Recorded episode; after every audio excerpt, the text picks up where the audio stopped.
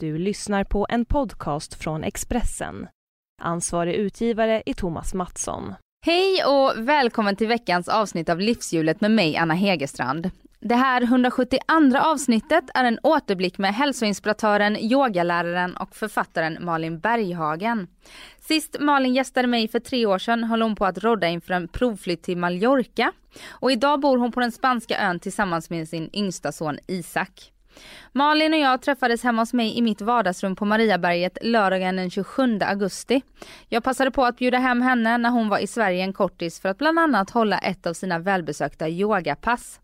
Strax Malins livsjul, men innan dess vill jag berätta att du gärna får följa mig på min blogg på expressen.se Anna Hegerstrand där jag öppnar upp om mitt eget livsjul. Och just nu handlar det mycket om att få ihop min nyblivna roll som mamma med livet i övrigt.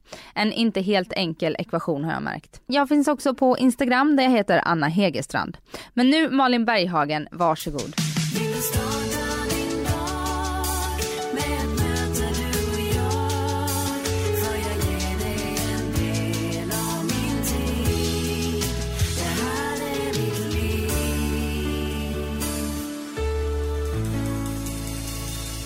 Välkommen Tackar, tackar. till livshjulet och hem till mig. Mm, tack, tack. Vad Som kul. vanligt hem till dig. Ja, fast ett nytt hem. Ja. Sist Fint hem.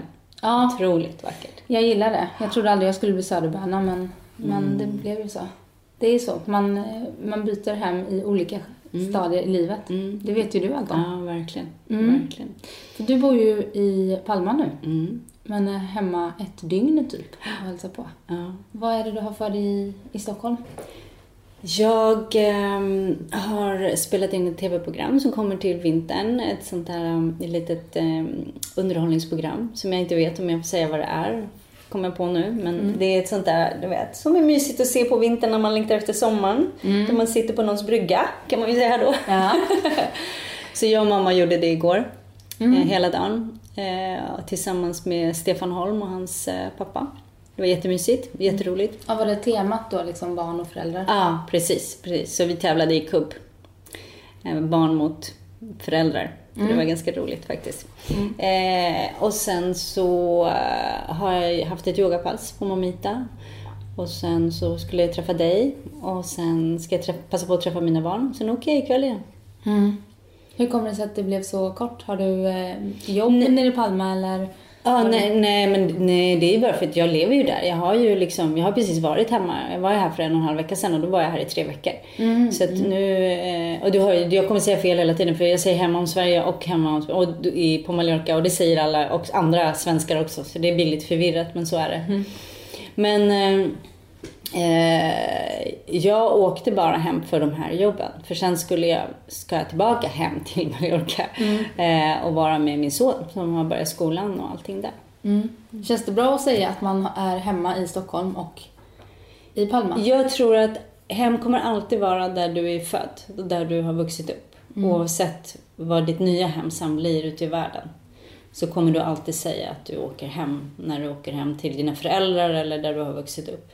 Det tror jag. Absolut. Mm. Så det... Ja, jag vet ju, jag har bott här i 11 år men Ja. jag åker ju hem till Jönköping Ja. hälsar på. Sen åker jag i och för sig hem till Stockholm också. Det gör Ja, men jag säger ju det, det är samma sak. Mm.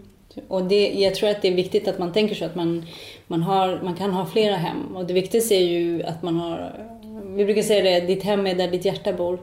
Och där ditt hjärta är. Mm, och det är liksom, så det kan vara över, överallt i hela världen.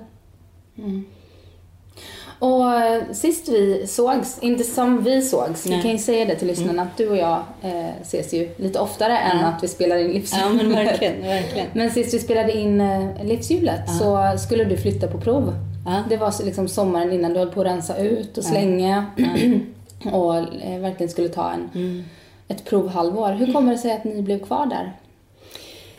Eh, första svängen som vi blev kvar, för vi skulle hem efter sex månader, så första svängen vi blev kvar där, eh, det var ju för att när vi kom tillbaka till Sverige, då bara bröt min son ihop och ville inte vara här. Han älskade sina kompisar, han älskade livet där. Du vet, du har ju liksom gymnastik på stranden, du har segling, du har massor av olika saker. Man hoppar från klipporna. Det är liksom ett helt annat liv. Och det är människor som liksom är lite annorlunda, öppnare på något sätt liksom. Eh, och han tyckte om sina kompisar där och ville absolut inte vara i Sverige. Så då fick vi ha ett litet möte och så flyttade vi tillbaka i, i mars. Eh, nej, det var tror till och med i slutet på februari vi flyttade tillbaka. Eh, och sen så eh, körde vi sex månader till. Och eh, eller jag hade bestämt att vi skulle bo i alla fall till, till vintern, alltså ja, vintern 2014. Mm. Uh, och, uh, men min son ville fortfarande bo kvar. Men sen så gick ju mina vuxna barns pappa bort. Och då kände jag att jag ville flytta hem till Sverige för att vara nära dem. Men inte för min skull utan för deras skull. För att finnas där för, för dem. Och Isak ville, förstod det till 100 procent. Liksom. Mm. Men då var det eh, en av mina döttrar som sa att men mamma, då ger du upp din dröm för oss och du har ju gjort oss till de vi är och vi kommer alltid vilja resa och se världen.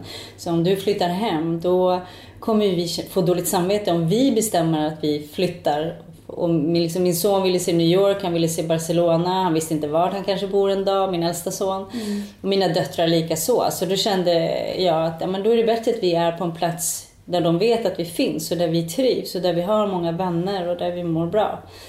Och det är inte så långt till Mallorca, så då stannade vi kvar. Och nu i våras så bestämde vi för att nej men nu, nu är det här vi bor. Mm. Verkligen.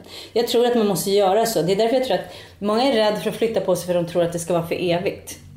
Men det är inte, man kan alltid flytta hem. Man kan alltid göra någonting annat. Liksom.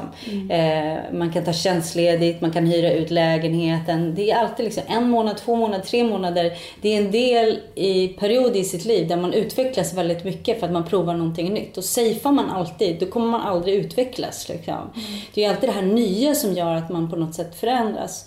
Och jag vet att vi, vi um, träffades ju och pratade då jag hade flyttat ner. Mm. Och jag vet inte om vi pratade om det då Anna, men då var det ju också så här första månaderna där nere, alltså första två månaderna på Mallorca när jag flyttade ner alltså jag grät typ varannan dag för jag undrade vad jag hade hållit på med, alltså vad jag hade bestämt mig för, att det var helt galet. Jag kommer ihåg du sa det, att du var rädd hemma. ja, ja, ja. Du vet, jag liksom visste inte vad jag skulle ringa om någonting hände och hände mig någonting, visste Isak vad han skulle göra. Mm. Vet, allt det här som tryggheten här hemma i Sverige på något sätt den finns ju där, för du vet precis vad du ska ringa och, om någonting händer. Och jag kunde inte prata spanska, vilket jag fortfarande inte kan, men jag hoppas att jag lär mig snart. Men oj vad vi utvecklades och vad vi har fått nya vänner och vad vi har, vilket liv vi lever idag för att vi vågade. Mm. Och även om vi hade bara stannat i sex månader så brukar jag säga till allihopa att som, om man alltid längtar ut till någonting annat Eh, och om du inte testar det, då kommer du alltid ha en längtan och alltid vara ledsen över att du inte provar det.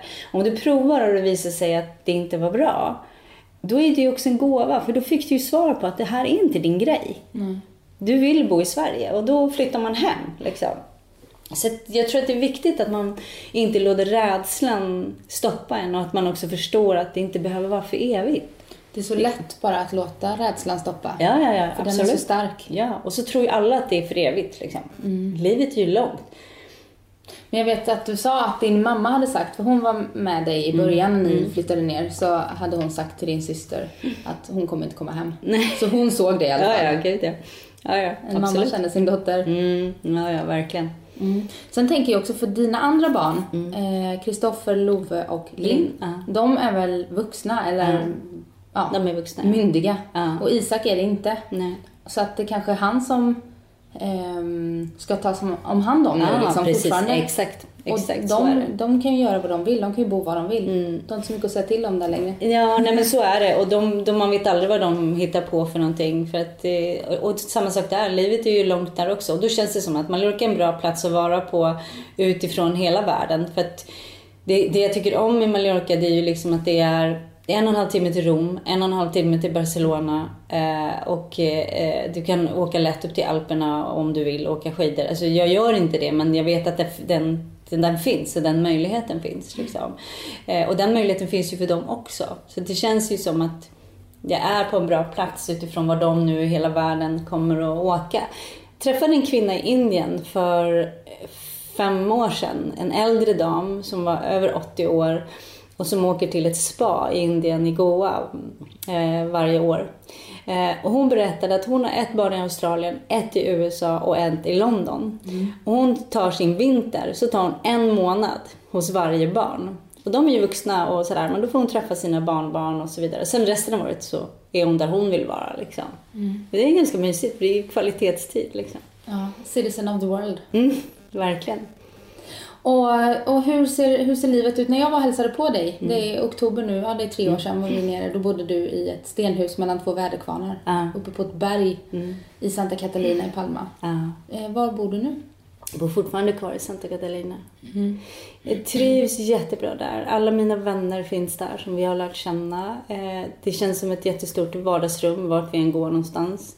Eh, älskar att gå ut på morgnarna och sätta mig på något café och liksom eh, ta en kaffe. För det är så man lever där. Man tar väldigt sällan frukost hemma utan man, man tar eh, en kaffe och sitter och läser tidningen eller pratar med alla som sen drar iväg och jobbar. Liksom. Så det är en gemenskap jag tycker väldigt mycket om där i Palma. Så vi bestämde att stanna kvar där, tills vidare i alla fall. För att det är också tryggare för mig och Isak att vara runt där det finns väldigt mycket människor som vi känner jag förstår människor som, jag menar till exempel invandrare som kommer till Sverige och bestämmer sig att bo där det finns andra från sitt, deras eget land. Mm. För att det är till en början en trygghet, men sen måste man våga sig utanför den trygghetszonen.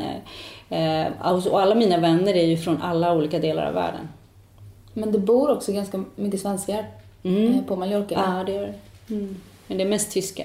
Ja, det är det? Ja. Så du pratar mycket tyska då? Nej, jag kan ingen tyska alls. Nej. Och eh, vad jobbar du med där nere? Eh, jag har ju mina yogaresor. Så nu börjar, eh, först blir det en vecka till Santorini och sen så blir det eh, fem veckor med springtime som kommer ner till Mallorca. Mm. Och träningsresor. Eh, och sen drar jag iväg till New York i några dagar och har tränings eller yoga för maratonlöparna. Eh, så det är väl, Mallorca är ju mera min bas. Sen så reser jag ju på mina yogaresor över hela världen. Men de mm. flesta resorna är till Mallorca, för det är ju det jag vill. Liksom. Och sen så skriver jag ju mycket där. Mm. Ska försöka komma på vad jag ska göra för ny bok. Ja, just det. För du släppte ju boken Mallorca i mitt ja, hjärta. Ja. Den kom ut här i, i våras? Ja, april. Mm. Mm. Och den handlar om dina pärlor på mm. Mallorca i dagboksform lite ja, mer. Precis. Och också dina vänners mm. pärlor. Precis. Mm. Mm. Hur kommer det sig att den boken blev till? Det, det, var faktiskt en förfrågan. Jag fick en förfrågan av ett förlag att göra en sån bok. Eh, och det var väl också utgå ifrån att då när jag hade bloggen så var det ju många som följde mig på grund av att jag vågade göra någonting som många drömmer om men inte vågar. Mm. Så det var många som följde och liksom försvann in i den drömmen på något sätt på bloggen och på min Instagram.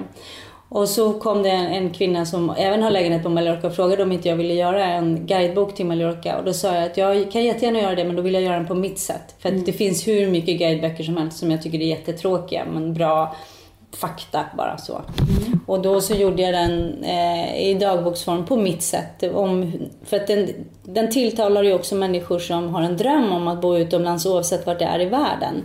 Berättar ju lite grann om första tiden och mina rädslor och så vidare. Så den är ju också bra att läsa för vem som helst oavsett vart man vill flytta en dag. Mm. Så kan man liksom försvinna in i den drömmen och hoppas att det blir någonting sånt.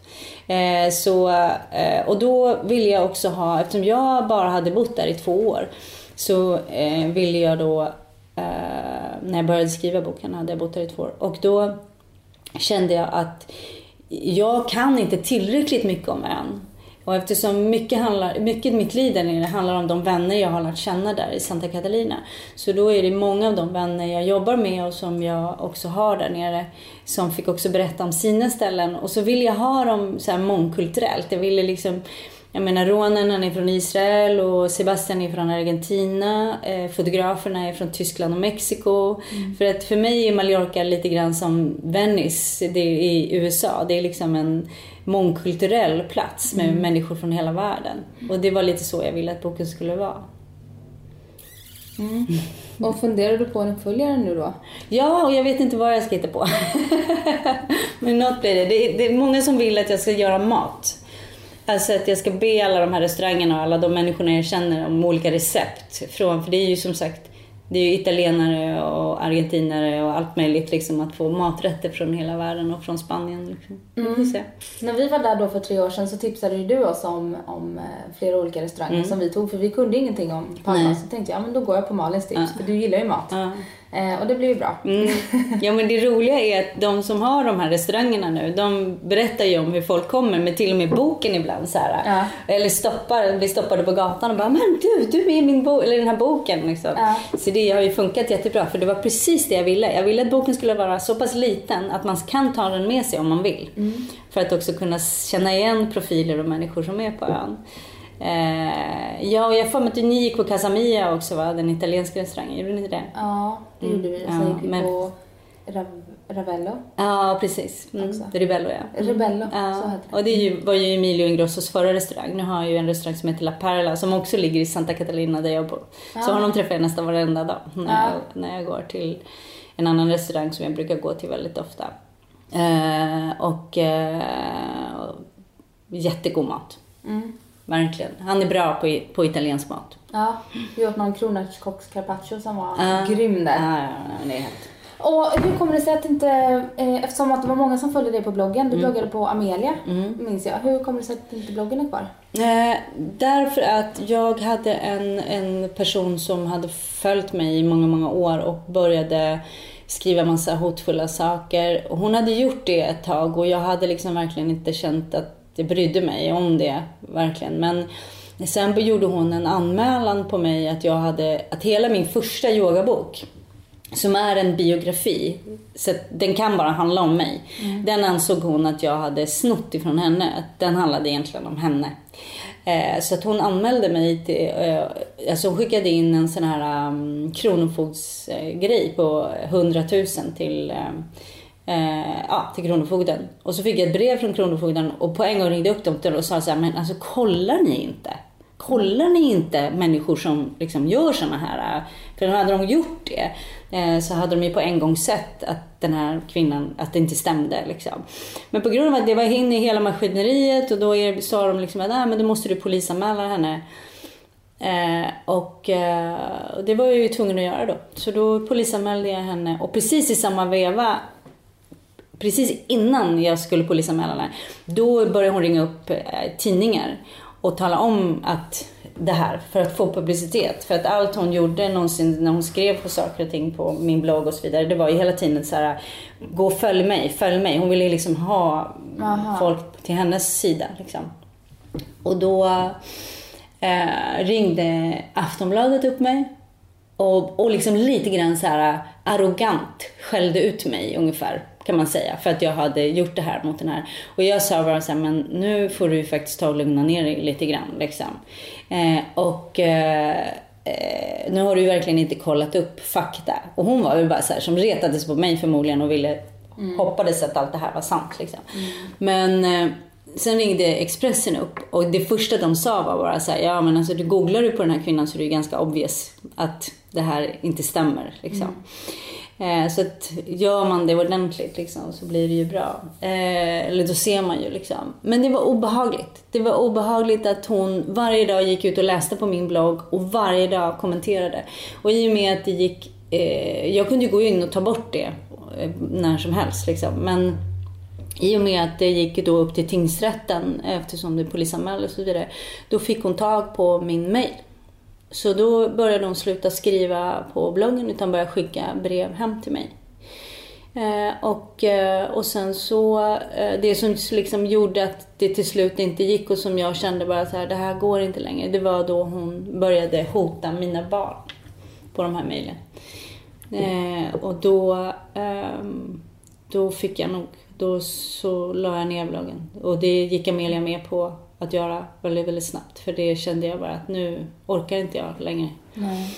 Så det är ju, det är ju, um, det är väl baksidan av att man vill du vet, skriva och blogga och göra liksom världen bättre på något sätt. Det, är ju att det finns ju näthat där ute liksom. Mm. Det är så synd när de får vinna bara.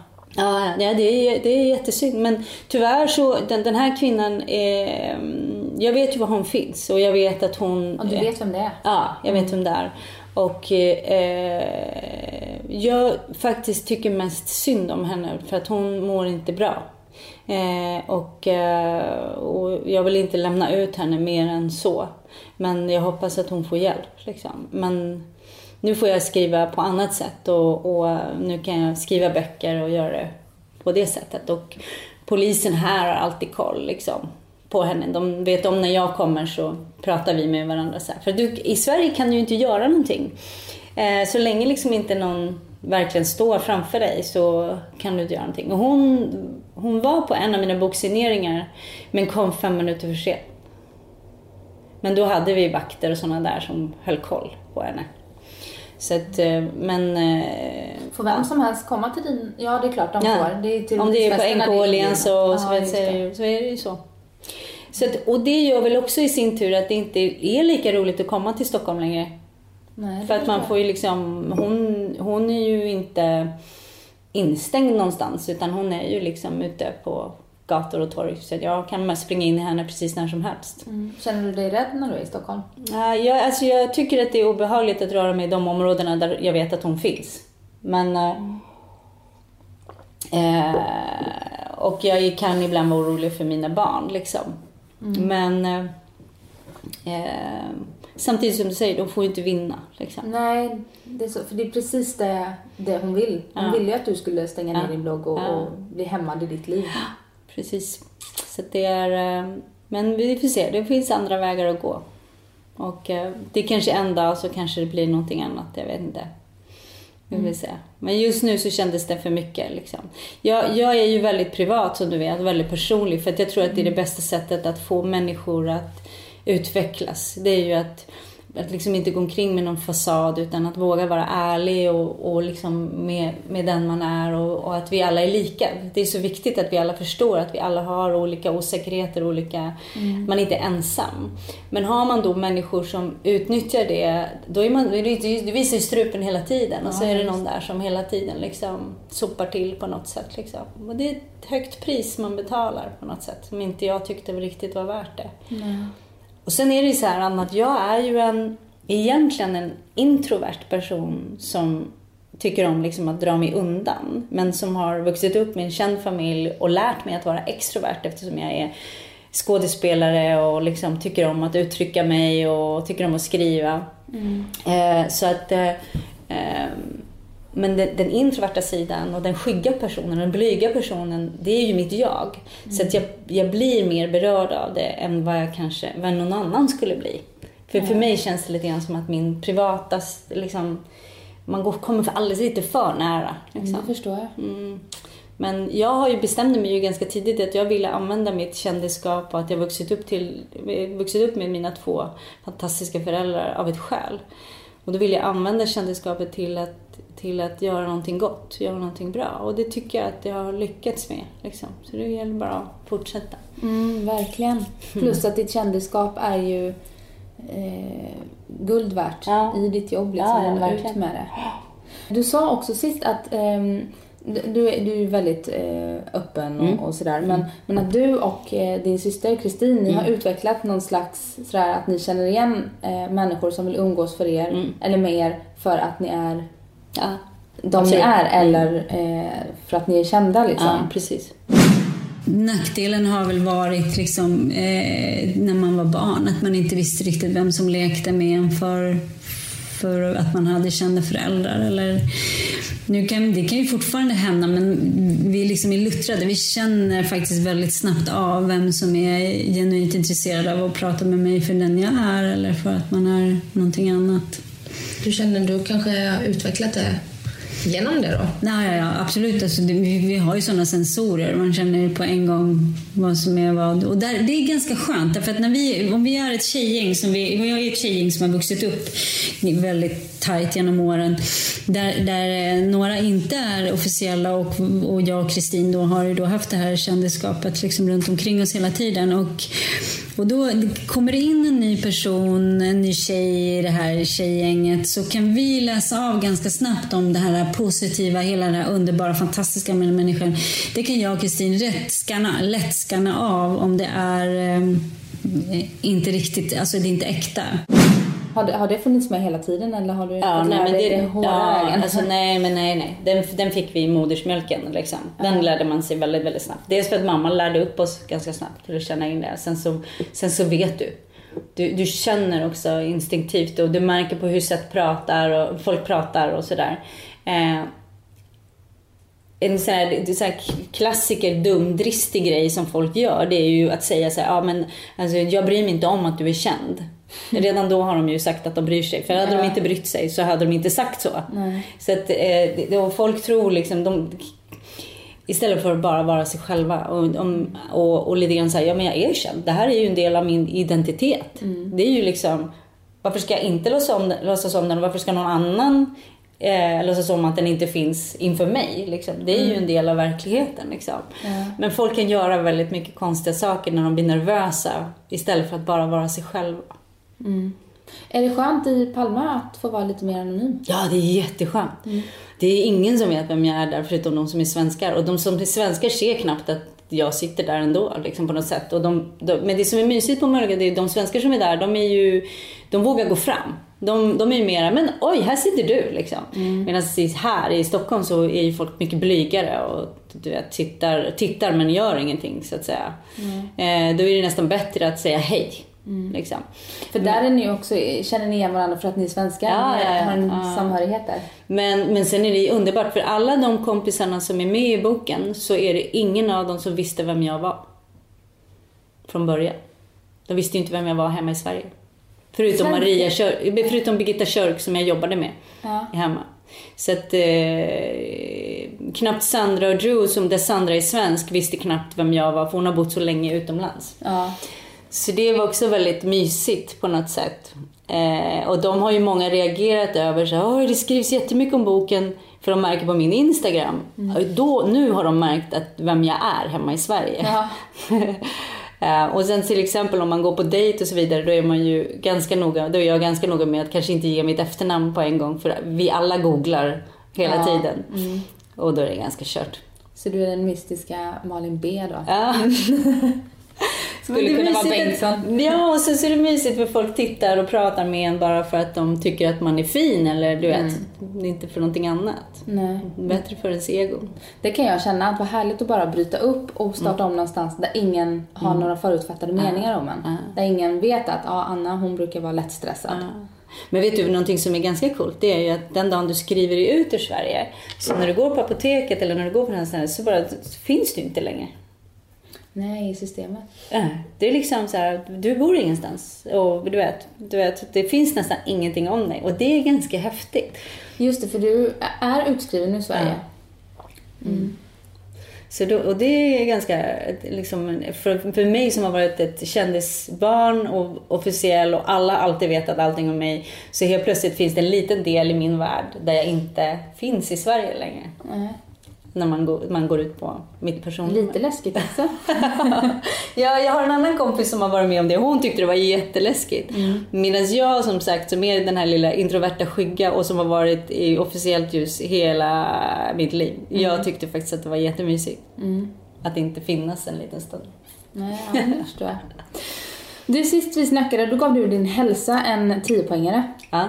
Kommer du ihåg att vi satte poäng på de olika tårtbitarna sist? Vi har gått ifrån det lite nu. Mm. Eh, nu kör vi alltid en enda soppa. Ah, okej. Eh, men då fick den en fullpoängare. Du hade slutat med gluten då. Och precis. börjat äta rött kött. Ja. Många skäl till att jag mår väldigt bra fysiskt nu, det är ju att eh, dels har jag ju min yoga, och men sen så har jag inte ätit något typ av sädeslag i fyra månader och eh, har aldrig mått bättre faktiskt. Så, och det är nästan lite sur för att jag inte kom på tidigare. Hur kom du på det nu? Är det, är det, glu, är Ja, det gluten? nej, men det gluten och det är all, all typ av sådär sädesslag. Jag, det, det bara, jag har alltid känt det. Jag har alltid känt det, men älskar ju allt vad bröd heter. Hur äter du idag? Eh, jag äter fortfarande väldigt lite gluten. Men sen nu på senare tid så har jag läst oerhört mycket. Alltså det, det, var, det var så här att jag började ju köpa väldigt mycket glutenfritt då istället. För det är ju det är så vi gör. Vi är ju lite knäppa där. Att är man vegetarian så börjar man köpa vegetarisk korv och vegetarisk hamburgare. liksom. eh, och, och när jag började läsa på de här förpackningarna så insåg jag att det innehåller ju liksom hur mycket skit som helst i de här liksom, istället för produkterna. Och sen började jag läsa om citronsyra, att det har ställt till ganska mycket för att den artificiella citronsyran som finns, den, den sköljer man igenom i, i något som heter svartmögel. Och nu håller de på liksom lite grann så här, är det tillåtet eller inte tillåtet på Livsmedelsverket att använda det för att det skapar väldigt mycket allergier. Och då började jag och min syrra Kristin börja läsa på alla förpackningarna då efter ett, jakten på citronsyra, vilket typ fanns i allt. Men när vi då läste det, då läste vi också att det finns ju så mycket annat också. Liksom.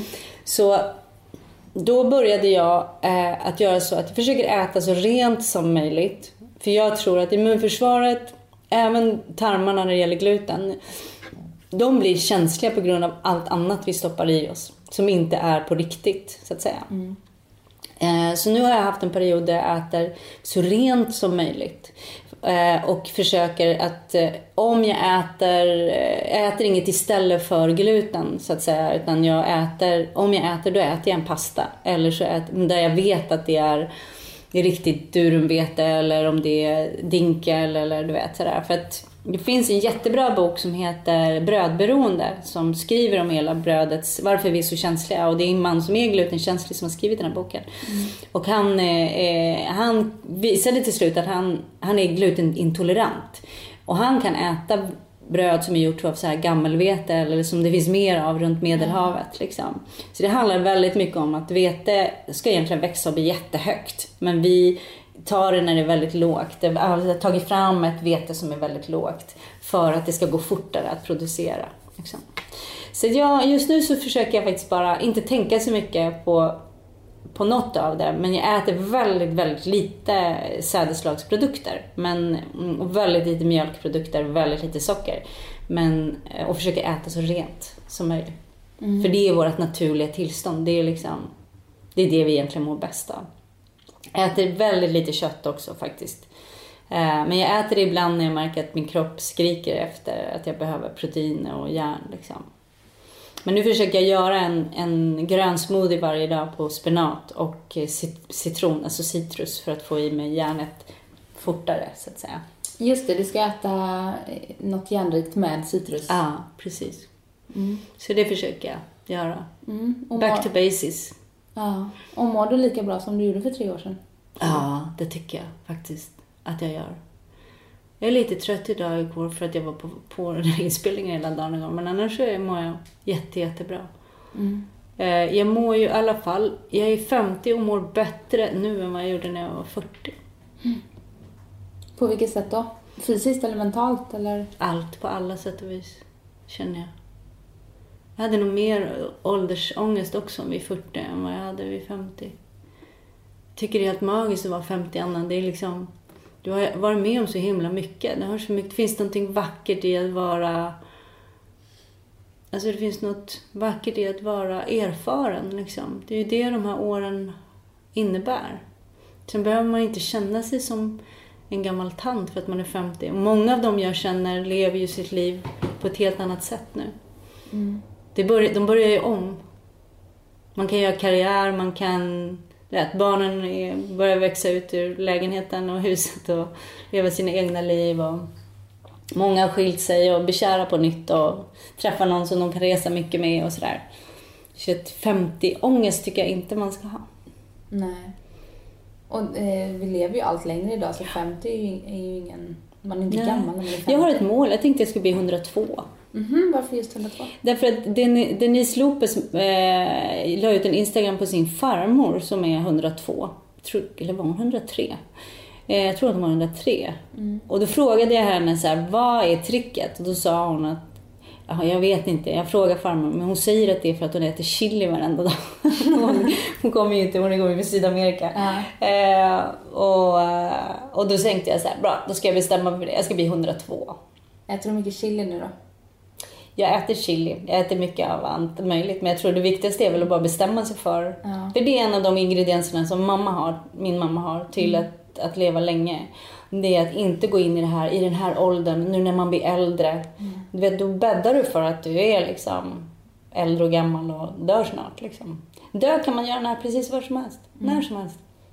Ja, det är faktiskt lite roligt på tal om din mamma. Jag jobbade som gästbokare på Adam Alsings eh, talkshow Adam Live för det vara fyra år sedan. Eh, och hon skulle vara premiärgäst. Ha- hade jag bokat in henne och alla gäster eh, frågade, ja men kan jag få taxi? Och det var många som frågade liksom, ja, men vad är det för betalning och sådär. När vi pratade med din mamma så sa hon, ja men absolut jag kommer. Så satte hon sig körde ner från Järvsö och var med och så körde hon hem igen. Det var- var ingen tal om taxi där liksom. Nej, hon är underbar. Ja, Hon är underbar. Hon, nu när vi jobbade tillsammans igår så kom hon och hämtade mig på flygplatsen. Ja. Och sen så, eh, så sa hon till eh, projektledaren sen ska hon ha taxi imorgon när hon åker hem. jag bara okej. det är bra. Ja, så hon har, hon har balans där också. Hon Ja. styr och ställer med oss andra men är inte så himla noga själv tror jag. Nej, men är det inte så som mamma då? Man Jo. vänder ut och in på sig själv för sina barn. absolut. Vad, eh, vad har ni för relation din, du och din mamma? Hur skulle du beskriva det? Eh, nej men vi har en jättefin relation och eh, hon, eh, jag bor oftast hos henne när jag är där och hon tar liksom väl hand om mig och, och jag är väl lite trött på att jag somnar varje gång jag kommer hem men jag blir det när man kommer hem till mamma. Man bara lägger sig på soffan och sova. Ja. Och sen är hon lite gullig för hon fortfarande liksom, nu har jag fyllt 50, lever på Mallorca så här, så kan fortfarande när hon skiljs, vi skiljs åt så säger hon Har du pengar? det är så himla roligt. Ja. Har du det? Liksom, går allting bra? Jag bara, ja mamma. allting går Det bra. kommer alltid vara hennes Ja, ja. lilla tjej liksom. Ja, verkligen. Det har alltid varit så. Och pengar var också väldigt bra sist vi sågs. Då sa Mm. du att Nej, men det går bra nu, pengarna de rullar in. Ja, Hur är det idag? Nej men det är jättebra. Det är jättebra. Boken har gått väldigt bra och jag har mycket bra yogajobb och yogaresor och sådär. Tjänar man pengar på böcker? Eh, ja, alltså du gör ju det men inte så att du, om inte du skriver en deckare, då känner du ju bäst. Ja. Verkligen. Men, Fråga Camilla Läckberg. Ja, man får skriva någon deckare och göra någonting sånt. Eh, men det, det var ju roligt med den sista boken för där var jag ju liksom med till hälften själv. Eh, och yogaböckerna har gått bra och sådana saker. Och yogaresorna går bra. Så jag tycker att det går bra nu. Men för mig är det också annat. Det beror ju lite grann på. Jag är ingen karriärist. Jag är inte en sån här person som liksom säger att jag ska ha ett slott och en bil och bla bla bla. Utan jag är ju, jag är ju nöjd när jag känner att jag har ett flöde och jag kan liksom leva och mår bra. Så att, och lägga undan lite pengar. Så, här, så att jag är inte, jag är ganska enkel på så sätt. Visst, det hade varit fantastiskt om jag kunde få ha eh, någon miljon på, eller två eller tre på ett konto. Liksom, mest för att veta att jag har den tryggheten. Liksom. Men, men eh, för det är ju väldigt mycket man gör för att skapa en bättre värld som inte betalar sig mer än att världen blir bättre förhoppningsvis i den lilla värld du har runt omkring dig och sådär. Ja, men jag brukar tänka att det, liksom, det löser sig i alla fall. Du är inte pengadriven i det du gör. Nej, och det, och det är, måste finnas andra valutor än pengar. Att se ett annat, men, alltså alla de människor som kom fram till mig. Alltså jag får mail varje vecka, kommer människor fram till mig och så säger så här, vet du hur viktig du är för mig? Och jag saknar din blogg jättemycket för jag behövde den på nätterna när jag inte kunde sova. Eller man förstår liksom hur människors liv har förändrats när man får höra de här historierna. Liksom. Den, den valutan är ju, därför är jag rik. Ja. Förstår du? Det är liksom, det är ju det som är så viktigt. Och jag är frisk. ja, och pengar har ju inget egenvärde i sig. Mm. Men just den där tryggheten. Ja, precis.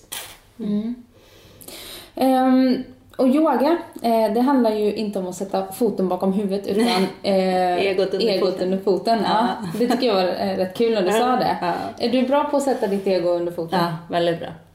Jag jobbar med det varenda dag. För egot är någonting som bråkar med oss hela tiden. Så det, det är jätteviktigt att... Jag är helt övertygad om... eh, jag hade ett, ett, eh, en lång diskussion över en frukost med en kompis till mig nere på Mallorca som har en restaurang och han...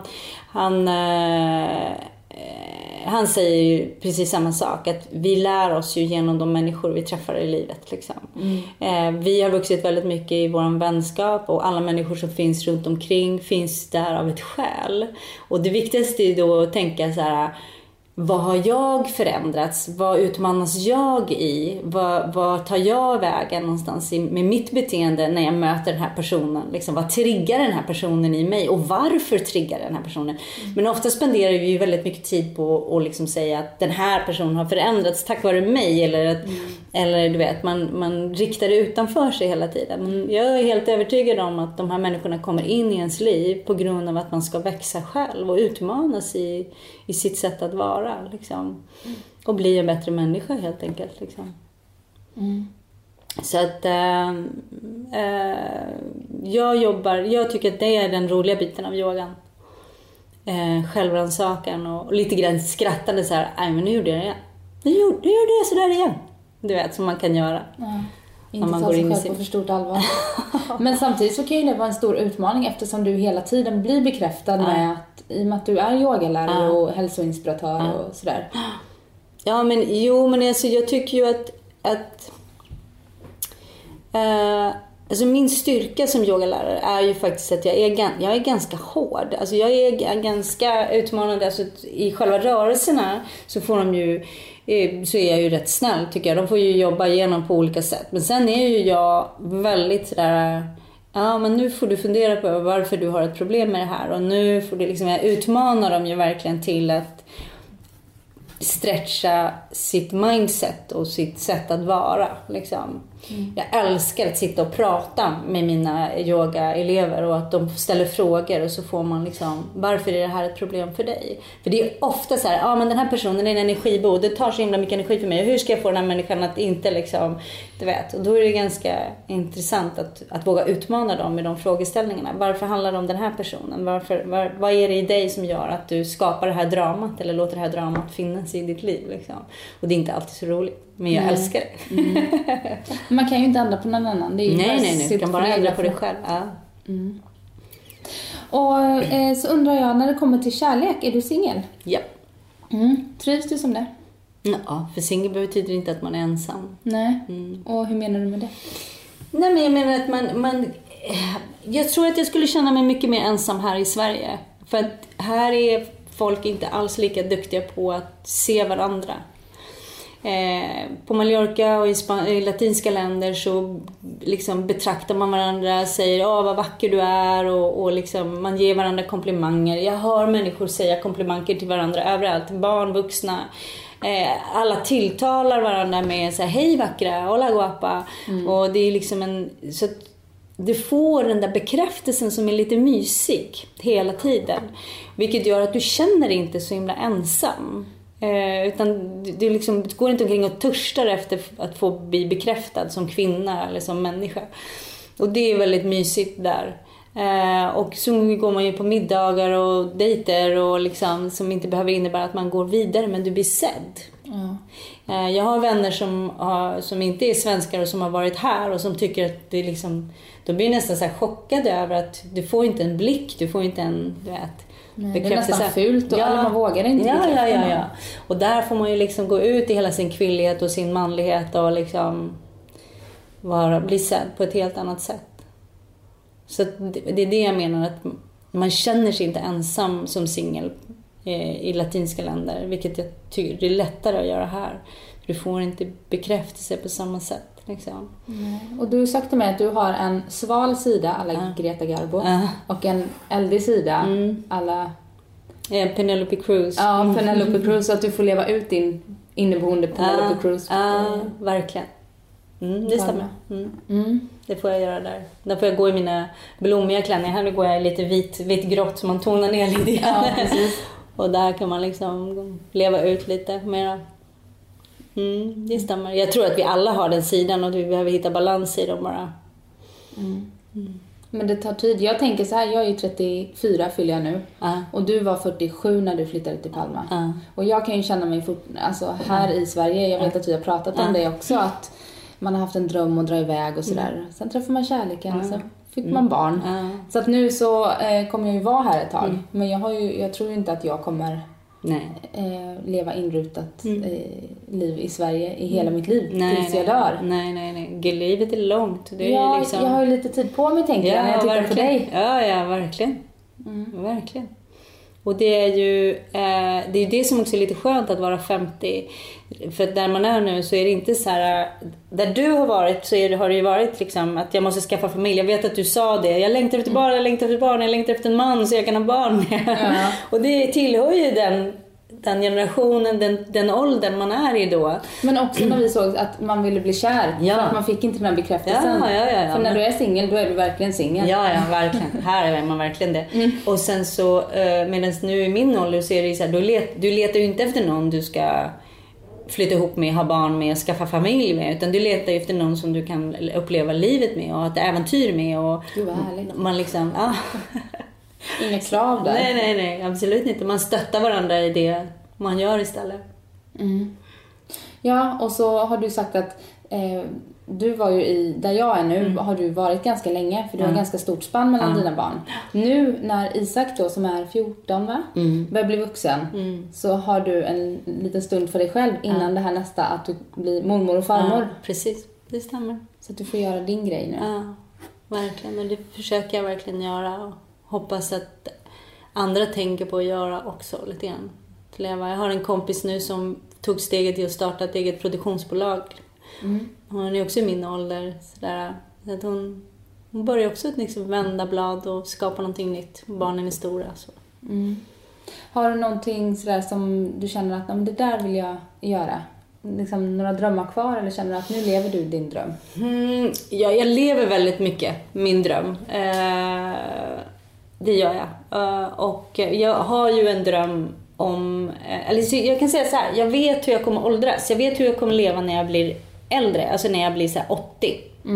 Eh, för att jag drömmer ju då om att ha en, en liten gård där jag kan odla och där mina barn och barnbarn och min man eller vad det är, där vi liksom lever vårt liv med för det jag tycker om med Mallorca, att man kan odla och ha apelsiner och liksom en trädgård och jag ser mig själv som Tasha Tudor och att gå omkring där i, i min trädgård. Liksom. Så den drömmen finns ju kvar, men den är ju, den är ju lite längre fram. Den är ingen, det är ingen brådska. Jag har i och för sig, jag har en, ett, eh, en ek, en eh, johannesbrödträd och en kastanj från Sverige och eh, ett, vad har jag mer?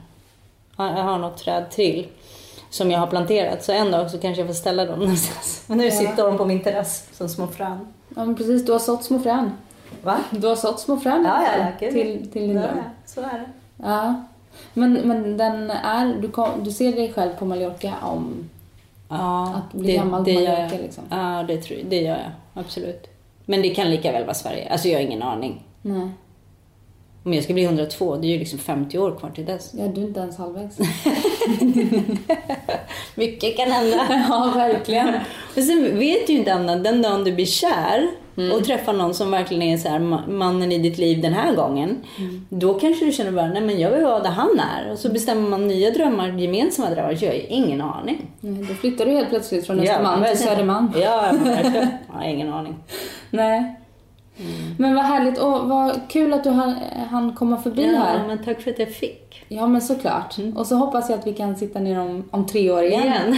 och se var vi är då någonstans. Absolut. Ja. Får vi se om det har kommit ett barn till då. då. Ja, kanske. Ja, okej. Jag vet i alla fall att då har jag varit och hälsat på dig i Palma en gång Ja, till. eller hur? För att det, var, Det tycker jag. Jag har inte varit där sen sist. Nej, Och det tycker jag verkligen att du ska göra. Mysigt.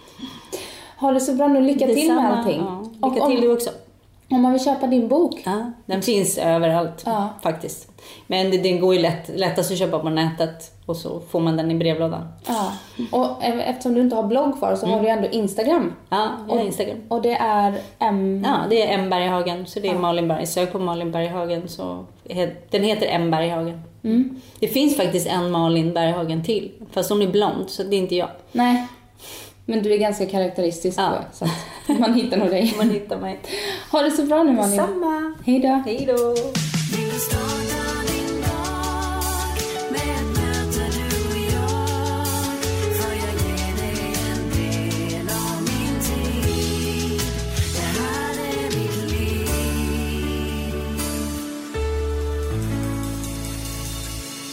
Du har lyssnat på en podcast från Expressen.